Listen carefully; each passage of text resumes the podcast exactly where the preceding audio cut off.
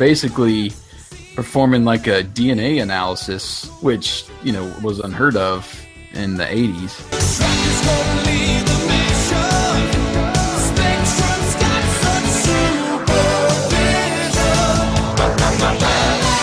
Parenting was much different 30 years ago than now, but with all the crap that Scott and T-Bob gets into, you'd think he'd have a tighter leash by now. Um, You would think.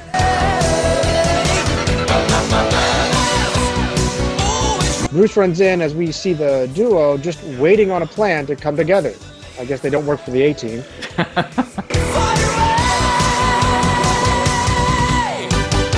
Mask Cast. Select the mask agents best suited for this mission.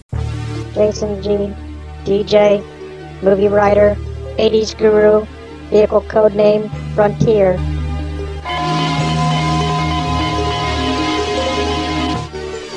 Wyatt B, sound engineer, movie writer, airman, vehicle code name Dakota. Personnel approved. Assemble Mobile Armored Strike Command. Welcome, agents, to Maskcast 59, which continues our season 5 stretch to review episodes 41 to 50 of the Mask animated series. Our focus in this podcast will be episode 44, Riddle of the Raven Master, which will include our usual play by play commentary and audio clips mixed in from the actual episode. We'll take a minute at the dramatic halfway point and at the conclusion of the episode to give our critique and rating using our 1 to 5 scale rating system. After we've given our review, we'll read back listener reviews and comments, as well as reveal the results of our poll, which is posted at agentsofmask.com. As always, we cordially invite you to participate in each of our review podcasts by simply finding the Maskcast assignment in the right hand column of our website, in our email newsletter, or on our social media outlets. From there, you can vote in the poll and then use the comment section to leave your thoughts. You can also watch our Google Hangout recording session live or on our YouTube channel.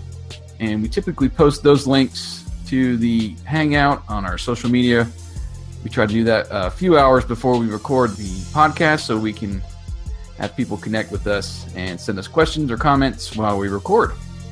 Riddle of the Raven Master was originally broadcast on November 28, 1985, in the United States, and features Vanessa Warfield and her trained ravens attempting to steal the crown jewels in London, England. To thwart Mask's effort to stop Venom, Sly Rax plants a bomb in the famous Big Ben clock tower. So that's our episode for tonight. I am Jason, one of your hosts of Maskcast. And with me, as always, is my longtime friend and fellow co host, the King Zarkon to my witch Haggar.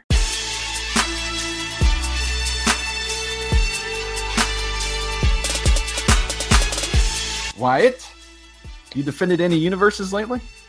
Haggar, you old witch. Would you get, get some kind of rubies that actually works right? I guess that's how he talked. Yeah. Now we've done Voltron before, but I have a good reason because I wanted to talk about the new series. Have you seen the trailers yet? I have yet to do the trailer, and as much as a Voltron fan as I am, and I just posted on our AOM page here just not even a minute ago saying that uh, Mask is probably one of my favorites, if not the favorite, with Voltron a very, very close second. Um, I'm so eager to see what they do with this. I was a fan of both the vehicle and the Lion Force, although Lion seemed to be the pre- predominant Voltron that seemed to cling around. Yep. Um, but I want to see what they've done with it. I, if you know how much of a fan I am, there's certain things I pick out, and there's certain loves that I have with 80s. And uh, if you follow Rediscover the 80s, shameful plug here. Um, uh, was it a year, maybe two years ago? It was the 30th anniversary of Voltron, and I posted a an article Yes, you did. rediscover the 80s about it. Uh, I encourage you to go look for it. Voltron at 30 is, I think, what we titled it.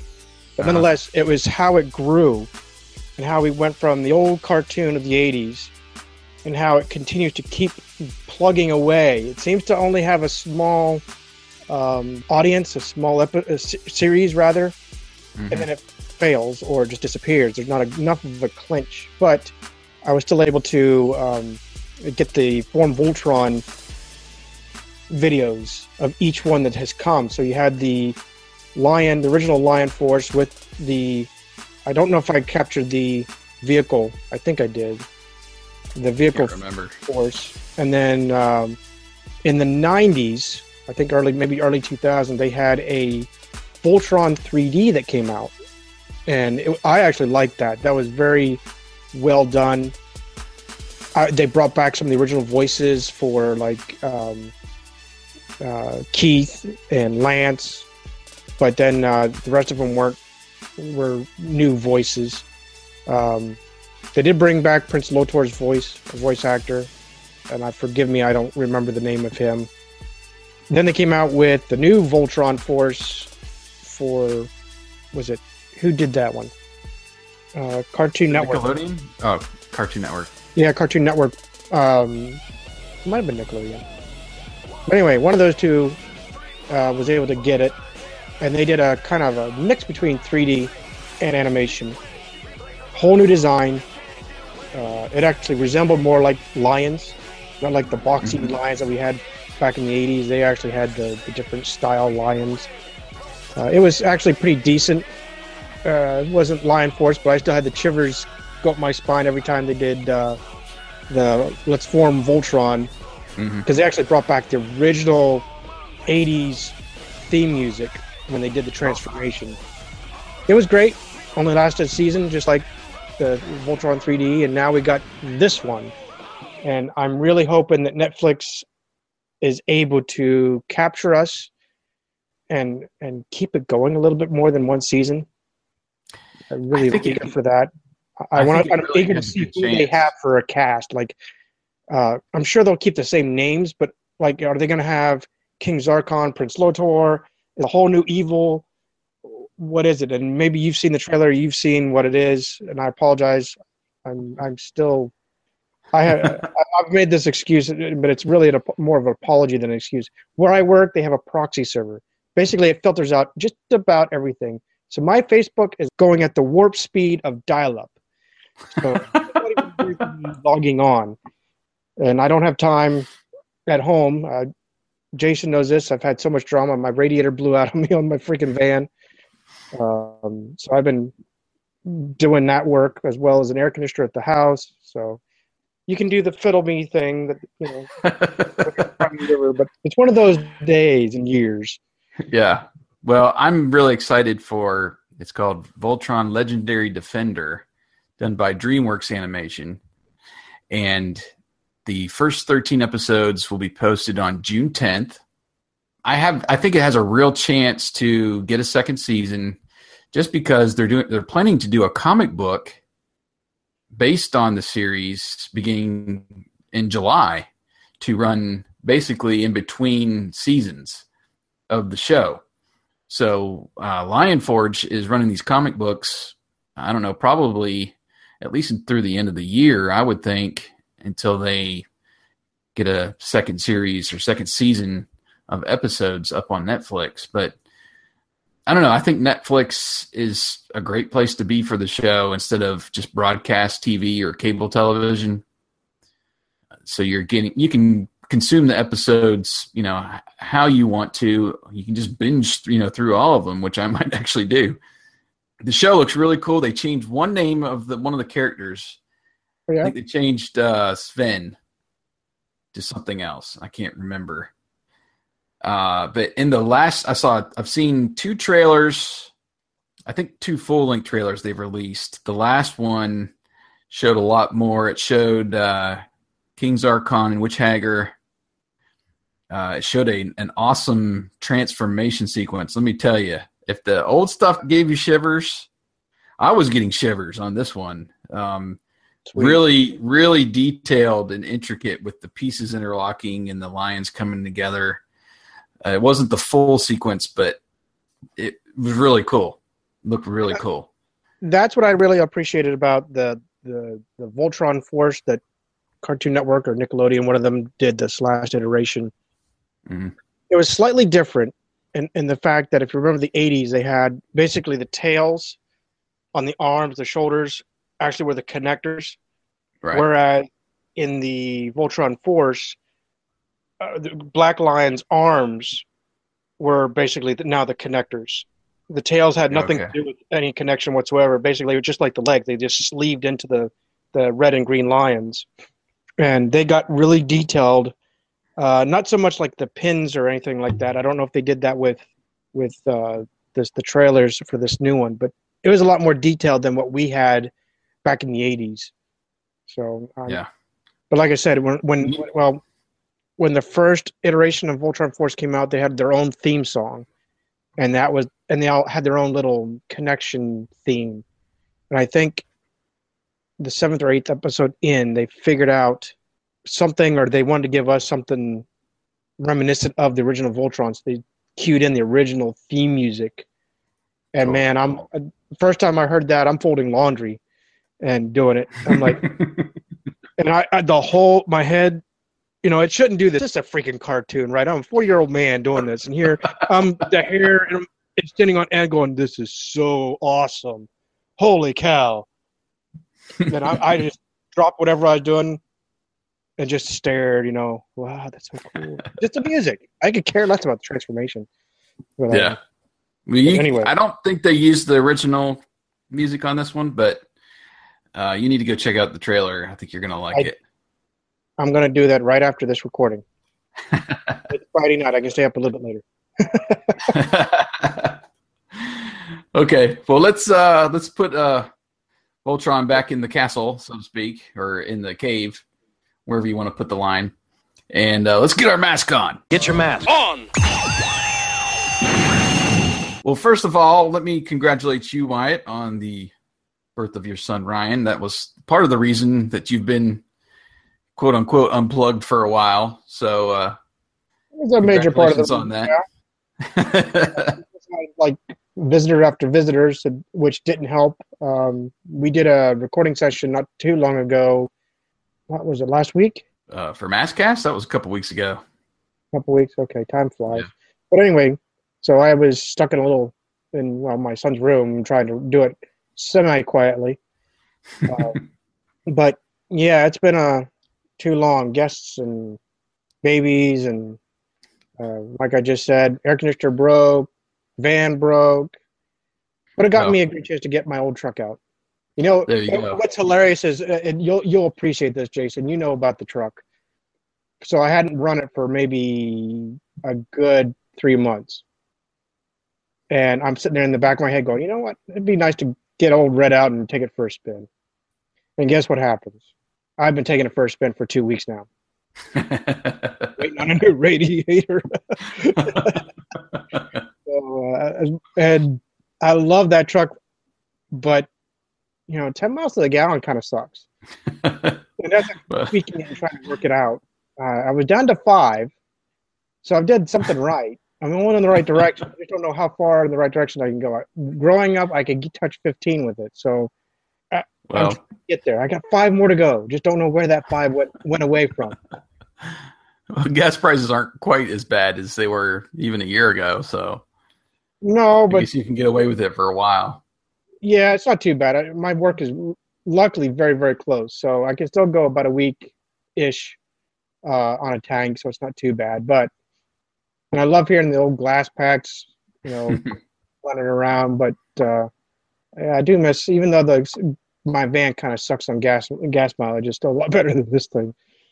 but uh, Well, congratulations on the sun, and uh, there's been a lot going on, and Yes. we tried to uh, tried to get on when we need to, but uh, I mean, just over the last couple months, it's it's an exciting time to be a fan. But we hope everybody's listened to our uh, Maskcast chat shows about the new comic book series, and then you know we got to interview Mike Quackenbush and his little effort there to to do the comic book series and showcase some of his original concepts and art uh, on the website. That was really fun. We got a chance to talk with uh, Eric over at boulderhill.net when that official press release came out about the comic series.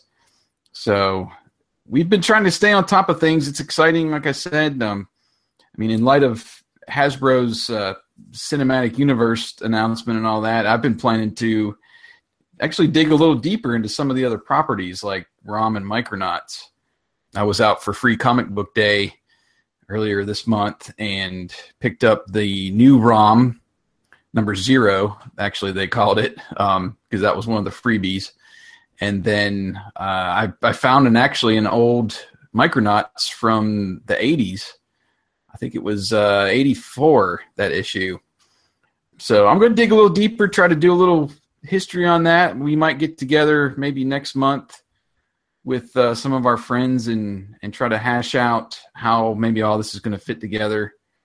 Like I said, I'm hoping they'll give us a little hint of the visionary soon, and then maybe towards the uh, the end of the year, we'll see uh, GI Joe announcements as well, and we can all kind of fit those together. But uh, just wanted to say a quick thank you to our followers and new followers. It seems like uh, word has gotten out about Mask's return, you know, across the internet, and we are adding new people to our community. It seems like every day. Yeah, we've had some amazing growth to the website stats. Uh, March of this year, especially, I think that was our biggest month ever as far as uh, page views by like double uh, any of our other previous months. so, just very excited to see, continue to see what the hopefully the summer holds, and going into the fall when the the new comic book series comes out in November. Um, really trying to keep that momentum up. And we've made contact with the comic book series writer, uh, Brandon Easton.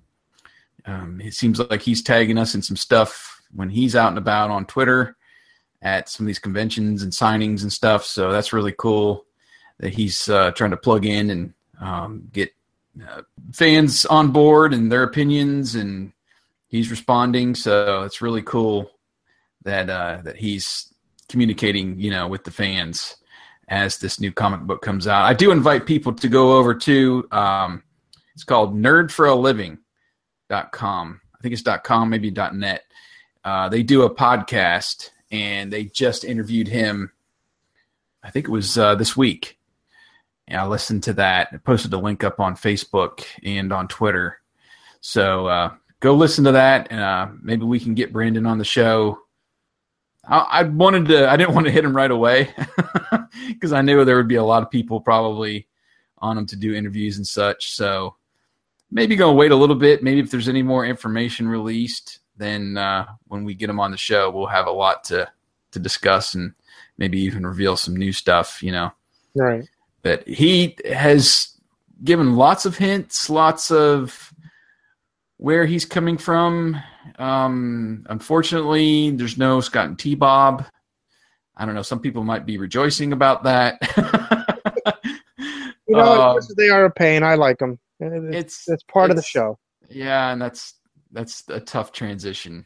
I know. So hopefully, uh, the uh, apologist for the duo won't take it too personal when they don't see him in the comics. But um, interesting the way the approach he's going to take, and from the the uh, Nerd for a Living show, he uh, said they're going to do some really cool things with the vehicles as far as modernizing. He wouldn't go into into detail at this point. He they said maybe in the fall we'll see some concept art and stuff of the vehicles, but it seems like that original cover that was released with the press release there is not going to be what we see in the books. So it'll be interesting to see where he goes with it. And I'm I'm excited. You know, it may not be 100 percent what I want, but the fact that we're getting more mask stuff that's official is really cool. So we'll be keeping keeping an eye on that. And one quick shout out to one of our listeners, John Trigonis. I want to say, hopefully, I didn't screw that up too much, John. On one of our podcasts, I just wanted to read back he says, uh, I have to say, I really appreciate how deeply you dive into all things mask, even down to the talk of the rights for the using the car models in the comics, which is something I wouldn't have realized had I not been reading things at Agents of Mask and now listening to Mask Cast. I've been working on my own book about the cartoon and toy line, and you guys have been a huge resource for understanding how the deeper business of things works. So that sounds really cool. It sounds like he's working on some kind of uh, like uh, visual history or encyclopedia type, you know, book um, about the cartoon and toy line. I hope at least that would be my guess. If it's not John, you can uh, always message us back and give us a little more details about the book. But um, glad you're listening to the show and glad you enjoy the website. And uh, I think it's uh, about time that we uh, get the show started and uh, head across the pond. And that sounds like it's a good cue. To start the Maskcast.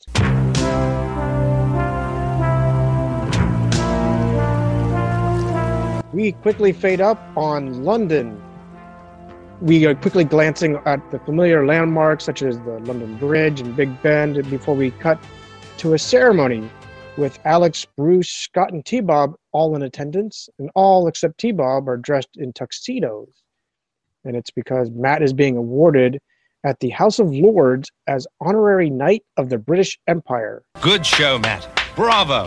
A man's greatest honor comes not from what is written on paper, but in his heart. And of course, Scott asks him to decipher that one, and Matt steps in and says that he just means that it's a man's deed speaks louder than words. Alex interjects that not everyone agrees as a swarm of ravens swoop in, attacking the London guards. Look! Dad, those ravens are attacking!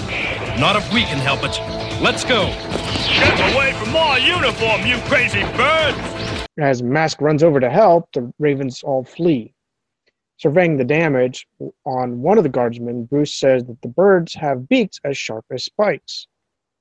Well, Scott grabs a feather and says it'll make a great souvenir. Uh, I guess it really did set the tone a little bit, what this is all about, but I was, I guess, even though we didn't have much of a clue, I didn't read into it. I was thinking that might be a clue, Raven. We might be introduced to Raven. Yeah. But That would have been uh, would have been nice, but uh, I was disappointed. But uh, nonetheless, it kind of set up the scene a little bit, but I was still waiting for something else to come out of this. I guess it was just a quick something happened, a- attack, and then now we've Yeah. moved on uh, to the next scene. What was your thoughts?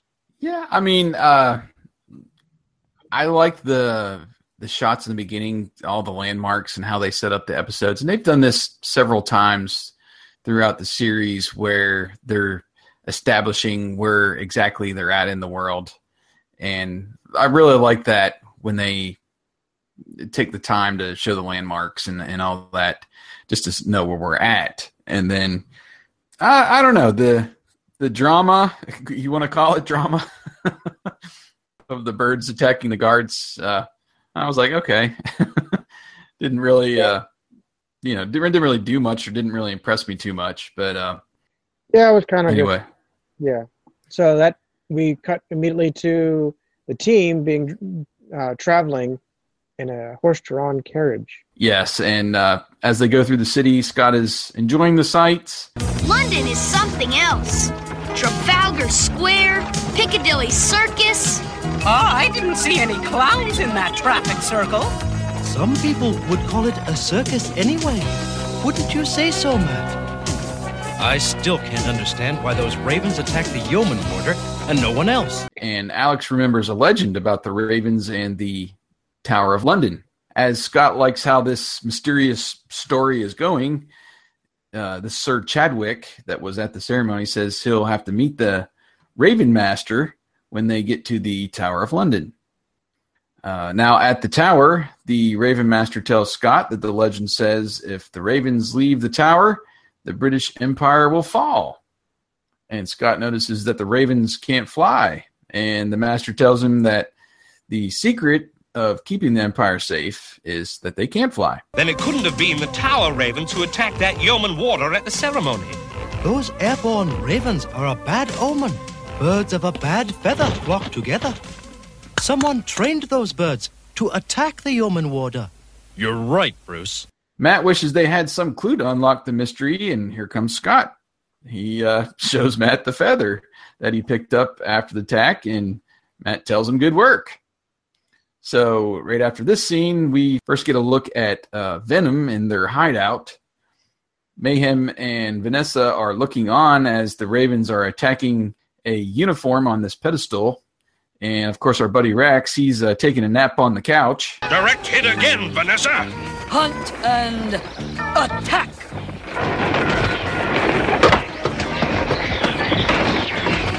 Shut those birds up, Vanessa. They've been keeping me awake day and night. I can't sleep. now, this was fun. And this is why I like, you know, Rax and Vanessa being in the episode together. Rax tells Vanessa to shut those birds up, that they've been keeping him awake day and night. And she tells him his snoring keeps them awake. she commands the ravens to come home, and they land on her shoulders. Well, Rax then jabs that he always knew Vanessa was for the birds as he rolls over to go back to sleep. And then Vanessa quietly plants some food on him and tells the ravens to hunt and attack. And of course, Rax starts flailing about as the birds uh, are all around him, and Mayhem sternly tells him to control himself. You know those birds are the key to the success of our plan. We didn't need those little squawkers, I. That's better, Rax. Didn't my little darlings prove themselves at that stupid ceremony today?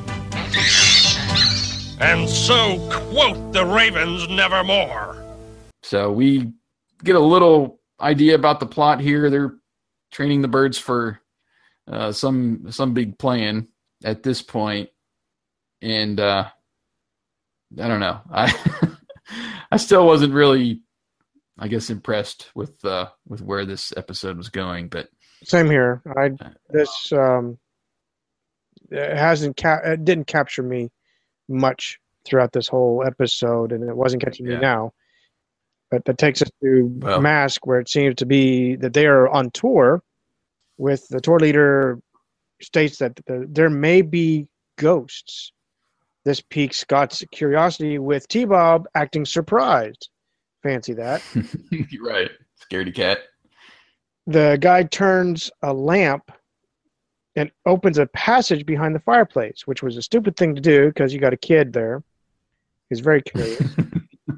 and he states it was recently discovered, but not welcome to visitors. So then he turns the candlestick and it slides back into place. And of course, the very curious Scott wants to go, take this opportune moment and he just grabs T Bob and they open the passage and Where's your spirit, T-Bob? Don't say that word. They may be listening. Well, I initially thought that it was all of the mask team on this little tour of the tower. And so I was like, where's Matt? Why didn't he notice they were gone? You know, Matt being a bad parent. Well, come to find out after I rewound the, uh, or went back a, a few, you know, a minute or so, I noticed that I just dropped them off there. And Matt and Bruce and Alex were, I guess, back at the hotel. Right, and that's something I had to do too. I had to. I thought, I guess I presumed that I saw Matt there with yeah. Scott and T Bob, but like you, I rewound it to see, and like I, I guess they weren't there. They just did the typical drop the kid off and go work. Yep. But nonetheless, Scott pushes T Bob into the passage, and they begin their exploration of what, to me, looked kind of like catacombs, uh, just with all Mhm. the cobwebs and stuff hanging about. We now hear the military like theme fade up into our next scene as we make our transit into the Mask Hotel suite. Uh, Matt is using the laptop to analyze the feather, and it displays a red hair. Here's what we've been waiting for. Primary subject confirmed. Raven feather. Secondary subject attached. Human hair. Color red. Whoever is behind that attack is no raven-haired beauty. I don't like the sound of this. Scan the files for possible identification. Identification confirmed. The hair belongs to Vanessa Warfield. Venom. They're probably after the crown jewels, Matt.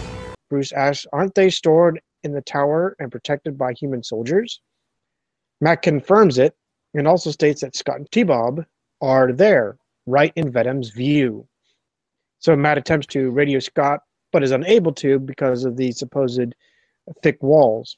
Let me stop you there for a second because uh, I really thought the essentially the technology and the scene was really good and, and, and ahead of its time. I mean, they're basically performing like a DNA analysis, which, you know, was unheard of in the 80s. And then, you know, the transmission not being able to go through the thick walls, it sounded more like they were talking about a cell phone signal or something. And I'm I'm sure, you know, radio transmissions are the same way where they can't get to well, confined spaces, but you know, FM frequency really typically can't seem to pass through a, a tunnel or, or a mountain tunnel right. or whatever, but AM seems to do it. Right. So, but the uh, the analysis I thought was really cool. Yeah, it was actually very good. That that was more uh, mask like is probably the right term with their technology. Yeah. Yeah. But Alex en- ends up concluding that it is the walls that they may be too thick. Matt, now looking out the window, says that they must find them before Venom comes home to roost. then we are taken back to the cavern where we see T Bob hung up with all the cobwebs while Scott peers through an opening in which he is able to see the tour. And it took me a minute to figure out what he was looking through because all you see is this this concrete or cement wall, block wall, and you see an opening like a square. Yeah. And then when we get to the other side, we then see Scott is looking out through eye holes uh, of a painting as the tour guide just continues to rattle on his speech. They say his ghost still lives on in this room. Let's give them their money's worth. Scott has this grand idea, which is actually kind of awesome. It was I I actually it was fun. Scott here. It was fun. Yeah, he has the idea to give them their money's worth as T Bob frees himself. So Scott begins to chant ooh, ee, ooh as he's bapping on top of T Bob's head, which is awesome. the tourists gasp in fear, with a few running up the stairs or out of the room. Uh, then the tour guide kind of talks to himself and says, He's a bit early today, as Scott grabs some chains and starts shaking them. And that was actually that was actually pretty good. Uh, someone that was clever. I'll give him that. And then uh, Scott's pulling practical jokes on T Bob a lot, so it's it was definitely no stretch to see him do something like this. No. But then T Bob walks away and leans up against the opposite wall as Scott tells him to come back. Come back, T Bob. Two ghosts are better than one. You can shake, rattle, and roll all you want. I'm getting out of here before the real ghost shows up. Scott ends up getting his sweater stuck on this hook and he's flailing about. He kicks a nearby chair into a set of armor, which then uh, Battle Axe begins to fall towards Scott. And T Bob screams, Scott! Watch out! The axe! And that leads us to our dramatic commercial break. I'm going to give the to you ah. and see where you think this is because I'm not well, feeling the love right here. That's the best way to put it. No, I mean, it was decent for the first half of the episode. I mean, it was mostly uneventful, a little heavy on the Scott and T Bob side for me. And of course, the drama at the break was more just clumsy than anything. Exactly. So it felt it felt more manufactured than natural or if they were actually in a battle with Venom or something, and you know something's going to happen, somebody's in real danger. It's just kind of like, um, Scott just happened to kick a chair into a suit of armor, and this axe is coming towards him while he's snagged up on this hook.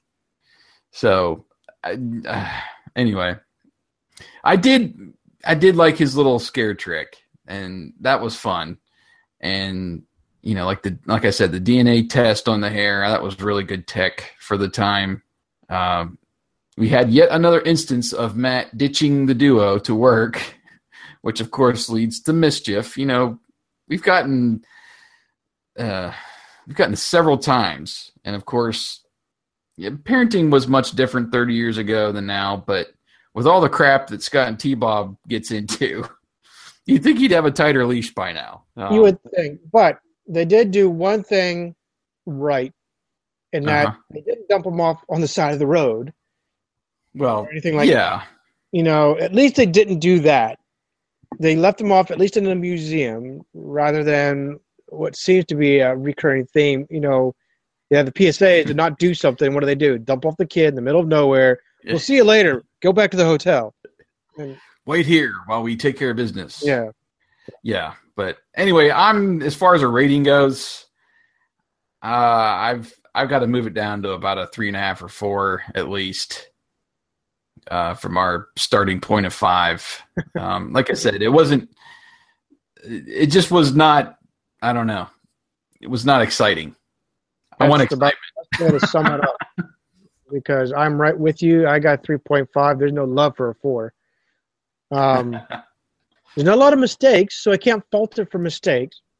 Well, yeah, I mean that's that was nice, but still, I- They- they were starting with the puns a little bit too, and I was like, oh, geez, here we go.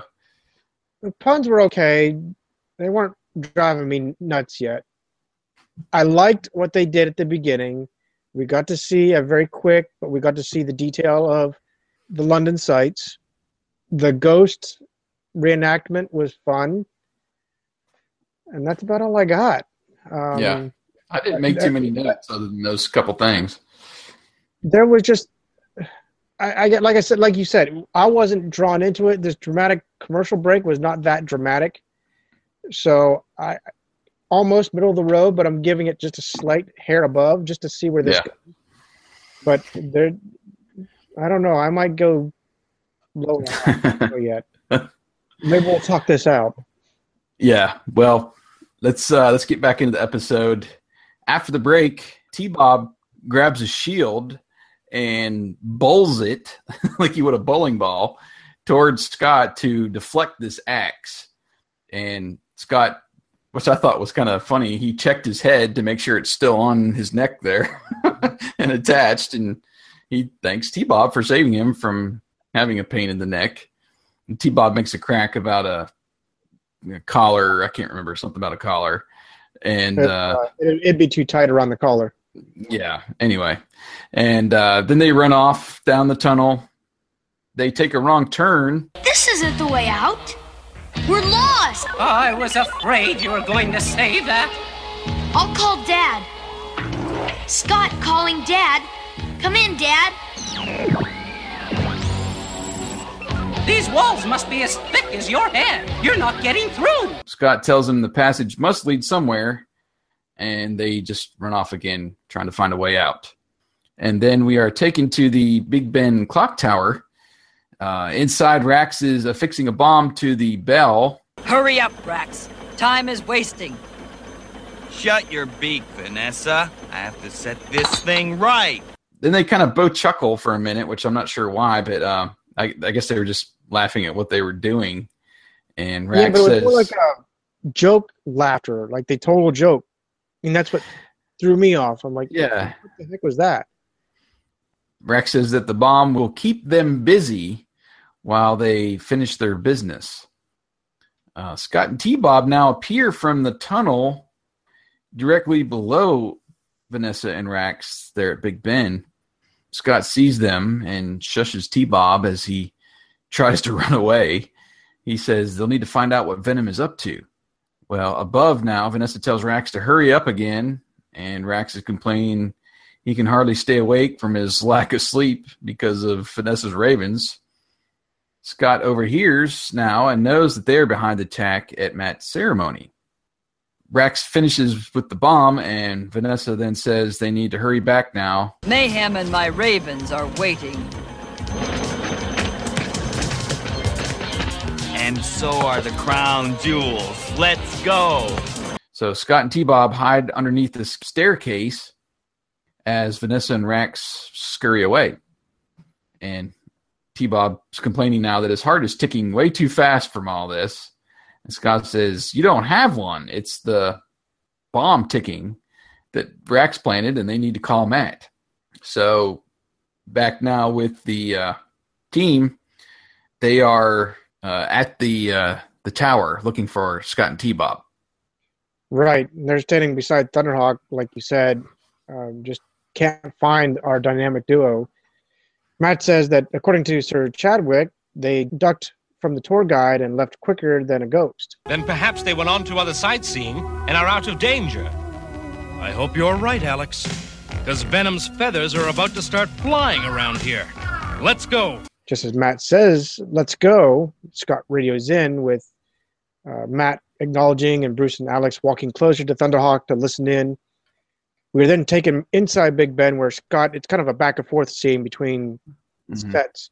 Where we see Scott telling Matt about Rax and Vanessa planting the bomb on the bell. And he says, We're in this tower near the Parliament, and it's set to go off at high noon while they steal the crown jewels. Parliament buildings? That's Big Ben.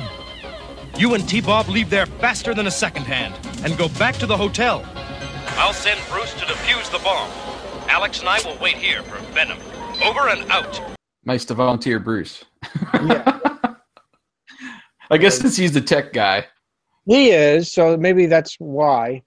Um, I guess when you, it, it is kind of like a, I'll call it a military regime. I'll call it a little bit because there there has to be some kind of order. You just can't go. Uh, Who's got the bomb diffuser techniques? You. Okay, you go. So, so anyway, Scott worries that Bruce won't get there in time, so he needs to do something. T. Bob asks what he's going to do. Scott says that he'll he'll do something. Just give him time. And of course, T. Bob replies that they have no time.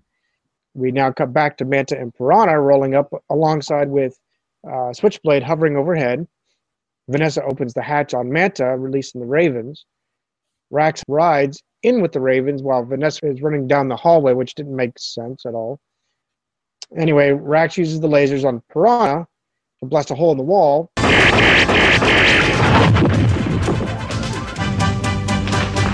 my pets. Hunt and attack! Bruce and Rhino have just pulled up outside, and they say that he sees no sign of Scott or T-Bob. Good. They went back to the hotel. Take care of the bomb. We're taking care of Venom. Mask. He calls down the mask. Love this. There's a command. It's about time. We actually see the mechanism release, uh, at least from Alex's. I don't know if you caught it, but you see the. I did. I did see that. So I, I like that. Bruce runs in as we see the duo just waiting on a plan to come together. I guess they don't work for the A team. um, T Bob then states that it's too bad they can't stop time. And of course, Scott says, That's it, follow me. And of course, T Bob says, Me and my big metal mouth. Yeah. They end up running up the stairs where they open a door and are now standing out on, I'll call it a balcony. Isn't much of one, but it says a balcony above the clock face. right. With the wind blowing, which was great to see the animation and the, and the howling of that. Yeah, it was good. And then when they peered down over the side through this door, they did a nice like focus and out of focus shot of the ground below and a few cars that were down below. Really good uh, shots there. Right. They give that kind of dizzying effect. Right. Yeah. With T Bob stepping back saying, You don't expect me to go out there, do you? and of course, now we have fear mode engaged. And um, he certainly adds that he just won't do it. And of course, Scott smiles and T Bob continues to back away. Yeah. And then we see uh, Scott is now lowering T Bob. Oh, what am I doing? Keep stretching, T-Bob. You've got to reach the minute hand. Oh, I can't. Oh, I'm not a piece of bubblegum. Well, what happened to his Inspector Gadget arms? Exactly. We've seen it in other episodes where he's used it two or three times. uh, So don't- arms and legs, I believe. But uh, uh, apparently, he doesn't have that function anymore.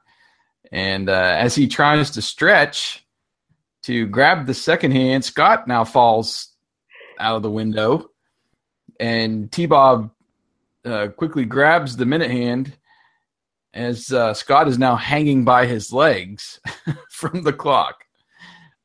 we cut back over inside the uh, palace. Vanessa and Rax are busting open the doors, and the Ravens attack the guards. They run off, and Rax exclaims that the crown jewels are now his for the taking. Stiletto on!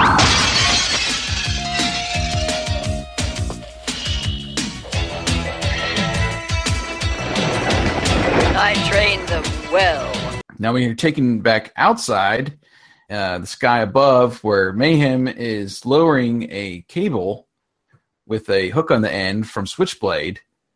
Rax then attaches a bag to the hook, which presumably holds the jewels. And I thought that was odd that he gave him the Mayhem. You know, there's been times where I think it was uh, Caesar's sword where he kind of ran off with the treasure for a minute or And that was two. my question, the way he said, the, the way he said, you know, these are my jewels or something. Yeah. he just freely gave him to mayhem there so that was a little out of character for him but um thunderhawk now pulls up with matt leaning out the window to fire spectrum laser no voice command to cut the cable in half and mayhem announces that mask's presence is there as rax quickly grabs the bag that dropped and he hops on piranha to escape Switchblade fires now at Thunderhawk as Vanessa and her birds climb into Manta. And then now we see Thunderhawk is on uh, Piranha's tail. There's our Birdman now. We've got to recover the jewels before he gets away. Duh. Uh, Thunderhawk converts as Matt says he has just the plan. Of course he does. He always knows. We are taking right back atop Big Ben. Now Scott and T-Bob are screaming for help as they continue to hang from the minute hand. Inside, Bruce now hears their cries and he finds them. Scott tells him that he has to remove the bomb from the clapper mechanism. And Bruce pretty much ignores him and asks how they would like to fly like the wind. I just hope we're not gone with the wind. I already feel like Clark Gable. I was rolling my eyes, and I might have slapped my head at one point on that one. to one. wake up.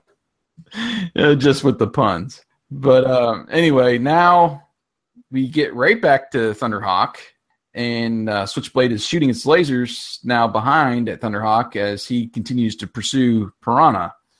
So there's kind of a a little battle going on here and a chase. And then we see Manta come on scene. Vanessa's off her mark today. and Vanessa shoots the three missiles from her hood, and but they pretty much all miss uh, the mark. Thunderhawk then swoops overhead. Uh, He opens the bomb bay doors and drops these bombs on the tower, which explode and send these large boulders on top of Manta. And when they hit Manta, the hatchback then opens and the Ravens fly out and now amazingly are attacking Rax on Piranha this whole sequence was just wrong for me. Okay. Yeah. First, you know, why would Matt destroy a structure, uh, more than likely an old structure, a meaningful structure, just to get Venom? It was essentially out of character. You know, I can see them. You know, we've seen Bruce take boulders off of mountains and put in Switchblade's way or something. You know, and they Venom's always the one that like destroys stuff and stuff starts falling on them. And now it was kind of a role reversal. And I don't know, Matt doing that just didn't seem right to me. And then the birds catching up to Rax so quickly, who was, you know, speeding ahead. And why would they attack him in the first place if they're trained to just attack these uniforms from the guards? Right. I saw Um, that too. I just that that whole little sequence there was just threw me out of the episode. But anyway, so we get back now to Rax on the bike, and he's swinging the bag of jewels above his head while he's trying to drive the bike. Yeah, it looked like he was kind of doing a lasso type thing. Right. Get off my bike, you dirty bird! Now to put my plan into action. Ready, Alex? I've been ready. Jackrabbit on! So we command Jackrabbit on, and we have a new sound effect for Jackrabbit. Not that we've heard Jackrabbit much, but it wasn't Jackrabbit's sound. Uh, I think I've heard that same sound effect before when it's used, or It like something it similar. But uh, anyway, he flies out and grabs the sack from Rax and says, "Nice day for picking pockets." And he can't, uh, here's here's where I got a disconnect. He says he says the command again, Yeah, but it returns him to Thunderhawk. yeah, and we've never seen him do that. And this is the this is the inconsistency with the whole series, where sometimes they use a voice command, sometimes they don't, sometimes they use it twice, and I, you know we just never got the we just don't know exactly what Jackrabbit is capable of. So maybe he needed to say it again to go back up in the air as opposed to gliding or something, you know. That's the only thing that I could explain for why he needed to use that voice command again.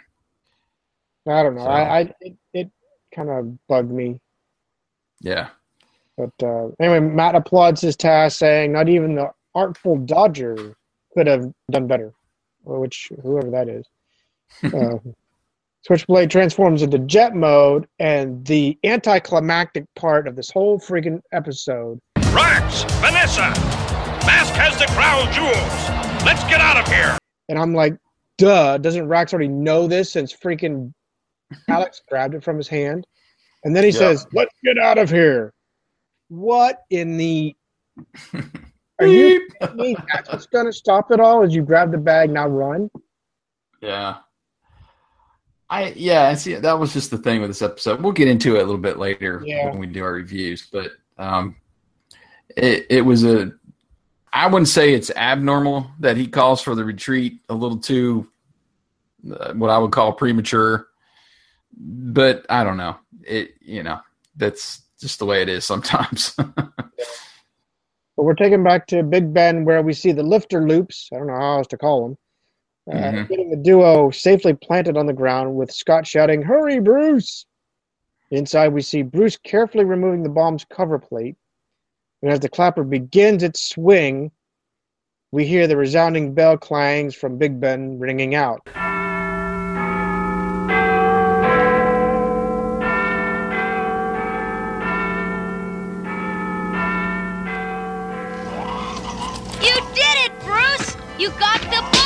On the ground level, we see Scott and T Bob holding each other, anticipating that big kaboom. Why did they run away? I, I don't know. Well, anyway, it is the duo. Uh, yeah. Then they realize that the bells are actually ringing. They're excitedly shouting, Yay, Bruce, you got the bomb! And of course, Bruce simply walks out with the bomb, like, eh, no sweat. Mhm. To Thunderhawk, making a Top Gun flyby, then landing next to the duo. Scott, T-Bob, you're supposed to be at the hotel. I, uh, I, I was just leaving. Never mind.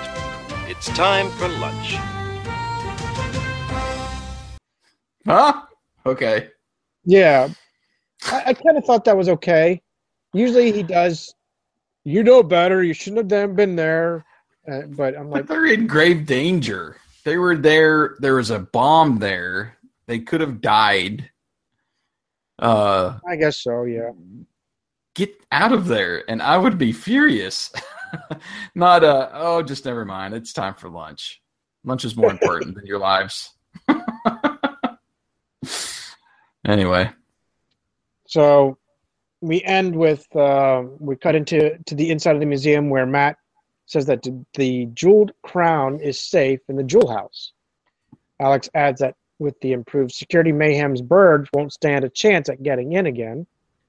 Scott thinks that it must have been fun to be a knight. Matt says that it wasn't easy. They were carefully trained and had to study hard before receiving their armor. And of course, T Bob has to add to the laughter of the whole mm-hmm. episode, saying, No night school for me. I've got my own suit of armor.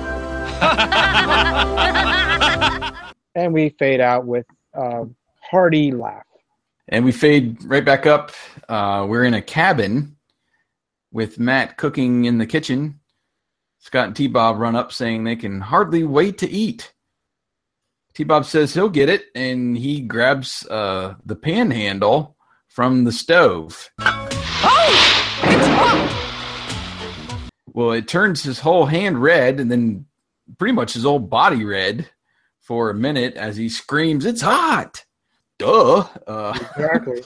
Back then, they all had metal handles. I know.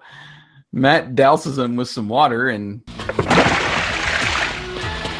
Never touch anything cooking on the stove, T-Bob, without using a pot holder or asking someone to help you.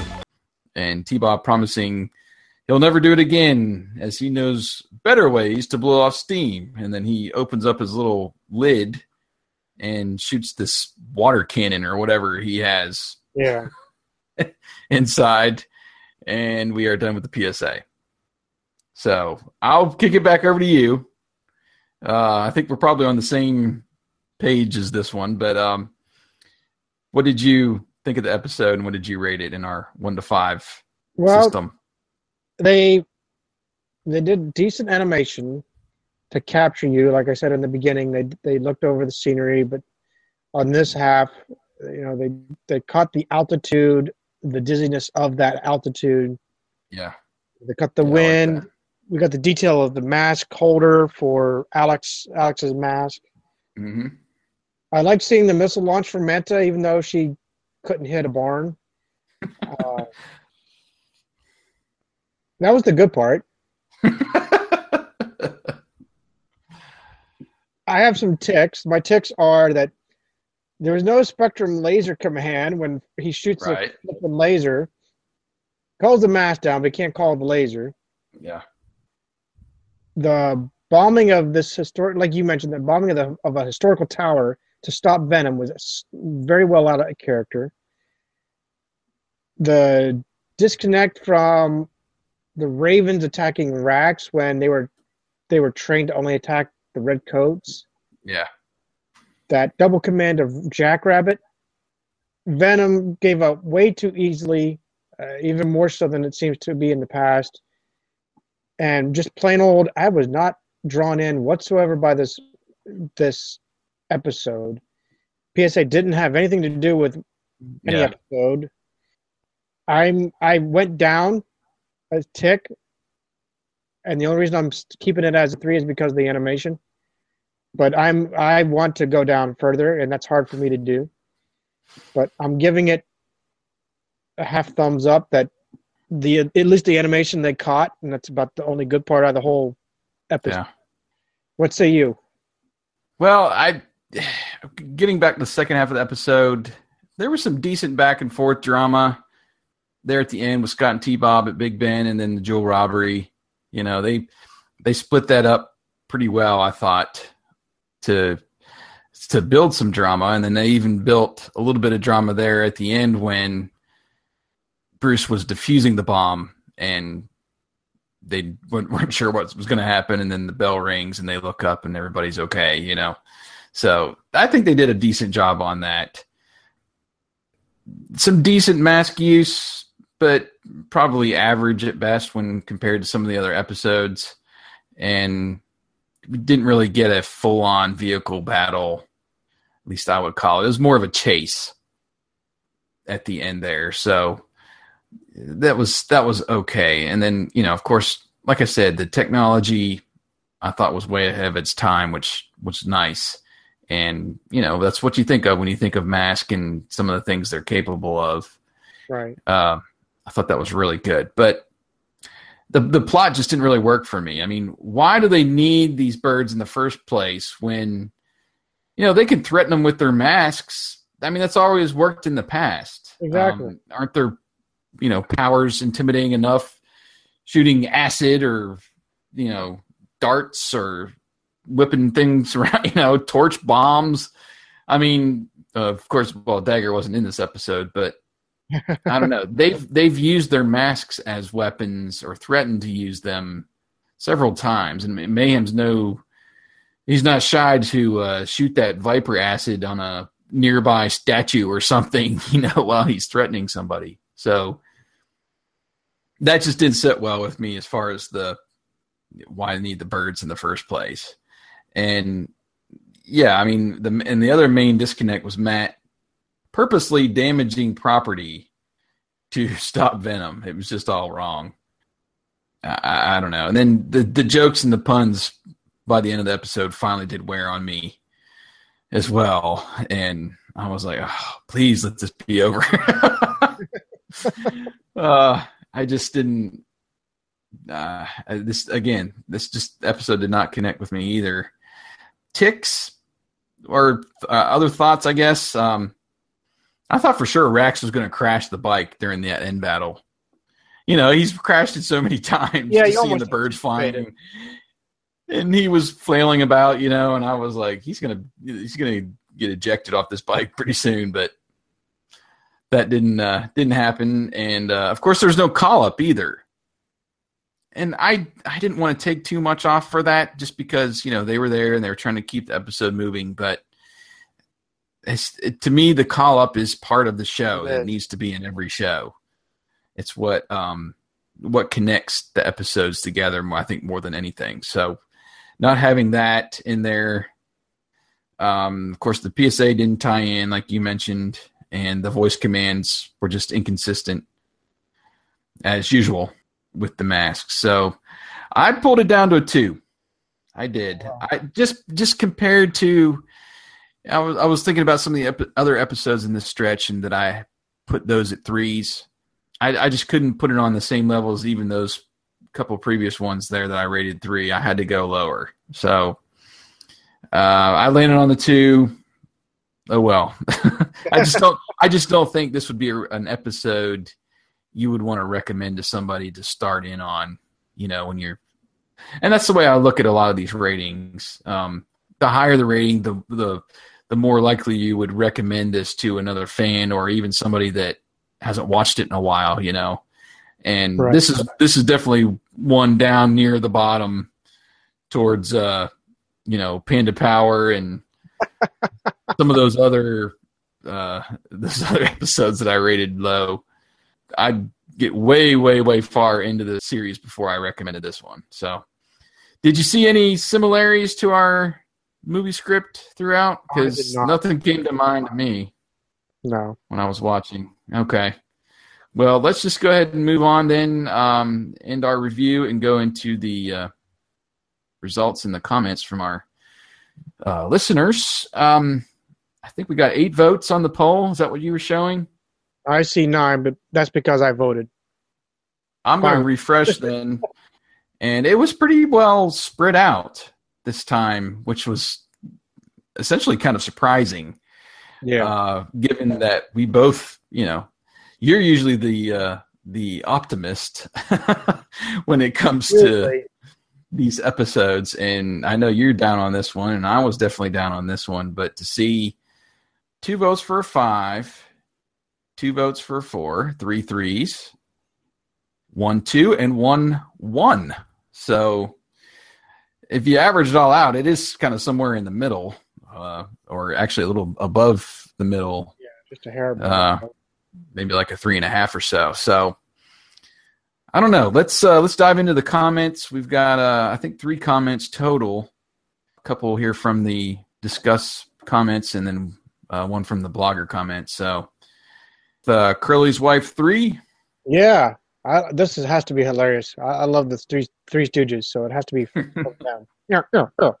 So uh, anyway, he says one of my well, actually she she says one of my favorite episodes wonderful animation, beautiful designs, fine English atmospheres. So Vanessa, Queen of Crows, as the Irish Morrigan uh, redhead. Fantastic start. Matt Trakker is appointed what? Lord, Sir? But the Queen was not to name him. Where was Elizabeth to take tea? Her memorable acceptance speech, practically, okay, thank you, goodbye. Mm-hmm. Alex, however, applauded like crazy and and yelled "Bravo!" in Italian. but Matt, Bruce, Alex, and Scott, all dressed up, are beautiful. For the rest, nice also the the secret passage and scenes of Big Ben.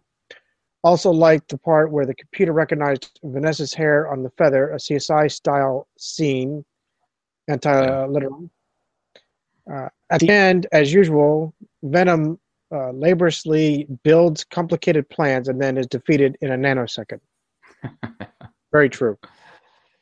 Yes. Uh, good points there. I don't know.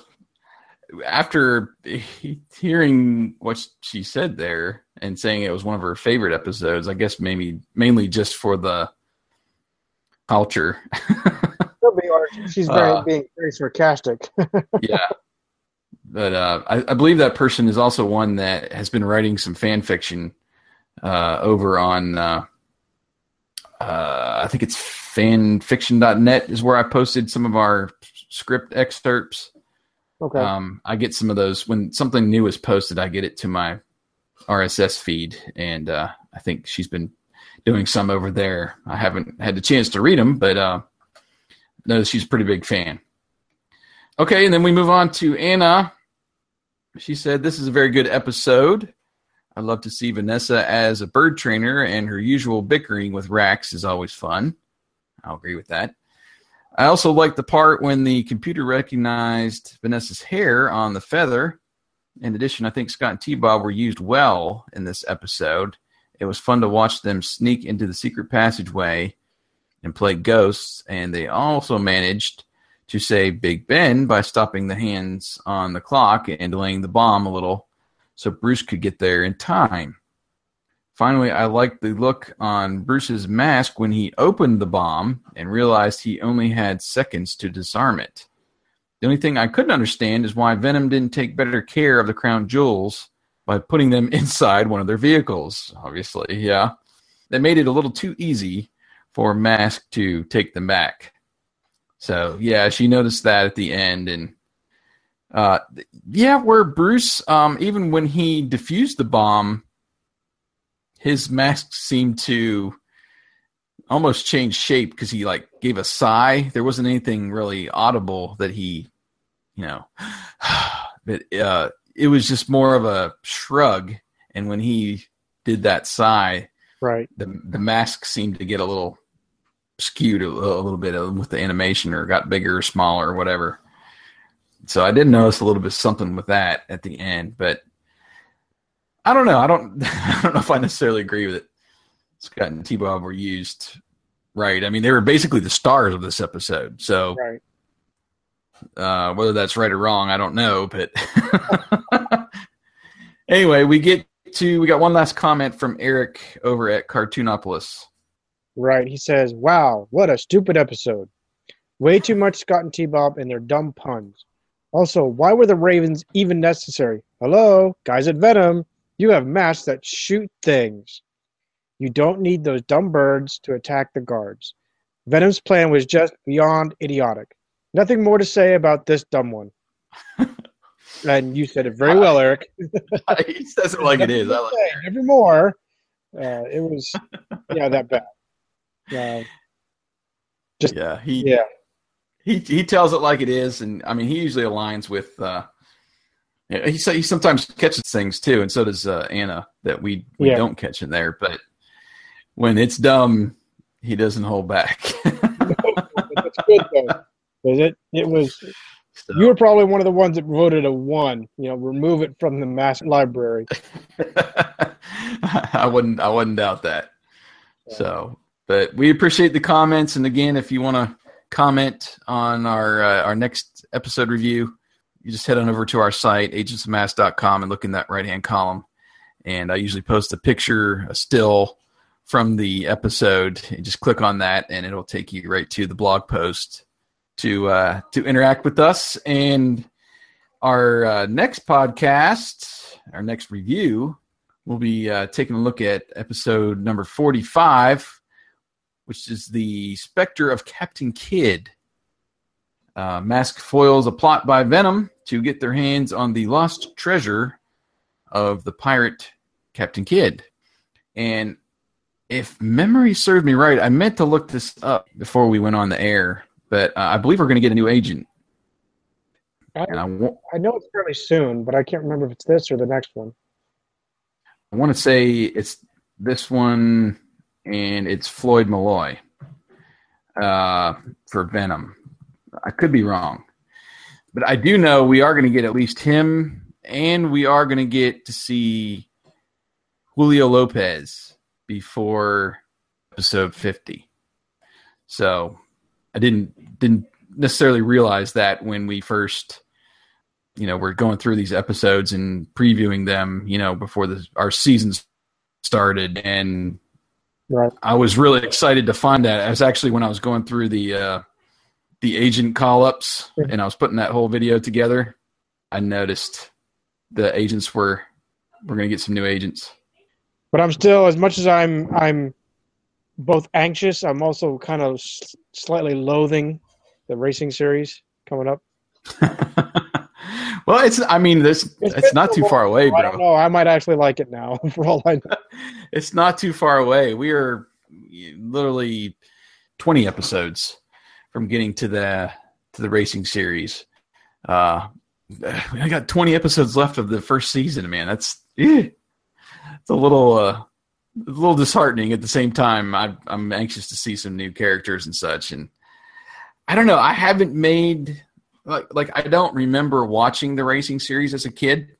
So I'm hoping uh, the uh, first 65 episodes and having gone through that uh, won't won't weigh too heavily on my opinion. But again, it, it's going to be a whole new ball game Right. when we get to the racing series, and we're gonna end the episode and be like, "Huh? what did I just watch? That wasn't masked series or rating scheme for that. Yeah, so it's going to be interesting, and um, I- don't know. We'll we'll just, I guess, find out when we get there. Uh, and I want to kind of savor these last twenty as much as we can, uh, because yeah, it might be rough getting through those last ten. But It might be, but I, you know, as much as you say you want to savor, I, I kind of miss our schedule despite our real lives. I really miss our schedule from last year. It seemed like we were doing one or two a, a month. Yeah. Well, we we do need to get back to doing that, and even if we, you know, close out the last six or seven months of the year and do a couple a month, that puts us at uh, another fourteen. So we're still not to the racing series yet. Right. By the end of the year, so uh, we might need a whole year to go through the racing series, one at a time, and just to get our mind straight, uh, have to take three weeks off to. oh,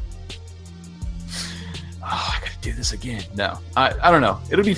I'm anxious for the vehicles mainly, and of course the new characters that we'll get as well in the racing series. But it's just going to be a totally different, uh, just totally different feel. So right.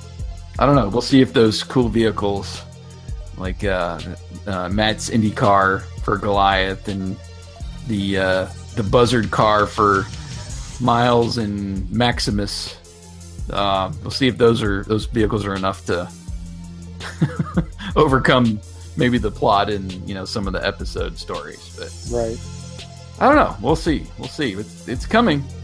It is, and I'm anxious to see it.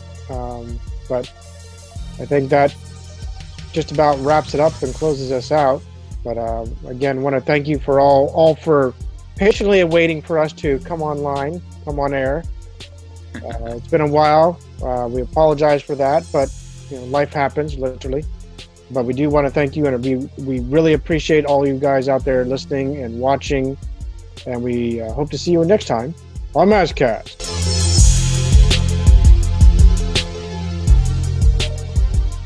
Maskcast.